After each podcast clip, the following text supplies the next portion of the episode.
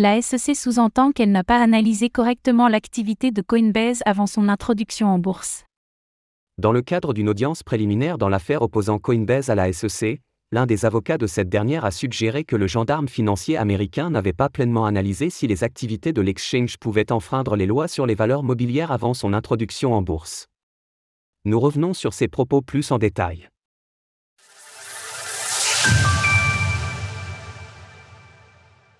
La SEC se justifie quant à l'introduction en bourse de Coinbase.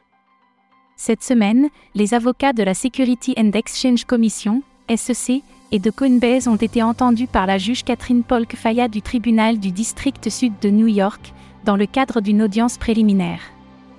L'un des faits notables qui ressortent de cette séance est la ligne de défense de la SEC. Pour remettre les éléments dans leur contexte, Coinbase a souvent mis en avant le fait qu'avant son introduction en bourse en 2021, l'autorité fédérale avait analysé et approuvé son formulaire S1, dans lequel l'ensemble de ses activités était détaillé.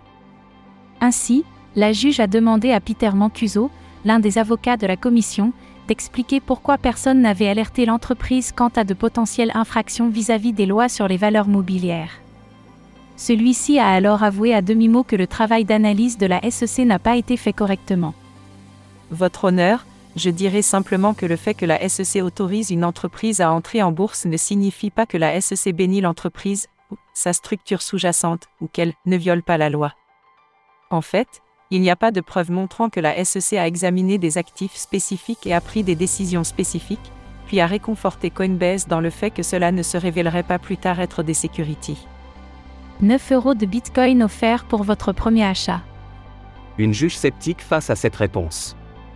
Devant les justifications de Peter Mancuso, Catherine Polk Faya a indiqué que si elle ne s'attendait pas à ce que la SEC soit omnisciente, elle espérait au minimum un travail d'analyse plus complet mais j'aurais pensé que la commission faisait preuve de diligence dans ce que Coinbase faisait, et d'une manière ou d'une autre j'ai pensé qu'elle dirait, vous ne devriez vraiment pas faire ça, c'est contraire aux lois sur les valeurs mobilières alors soyez prévenus que peut-être qu'un jour, il pourrait y avoir un problème.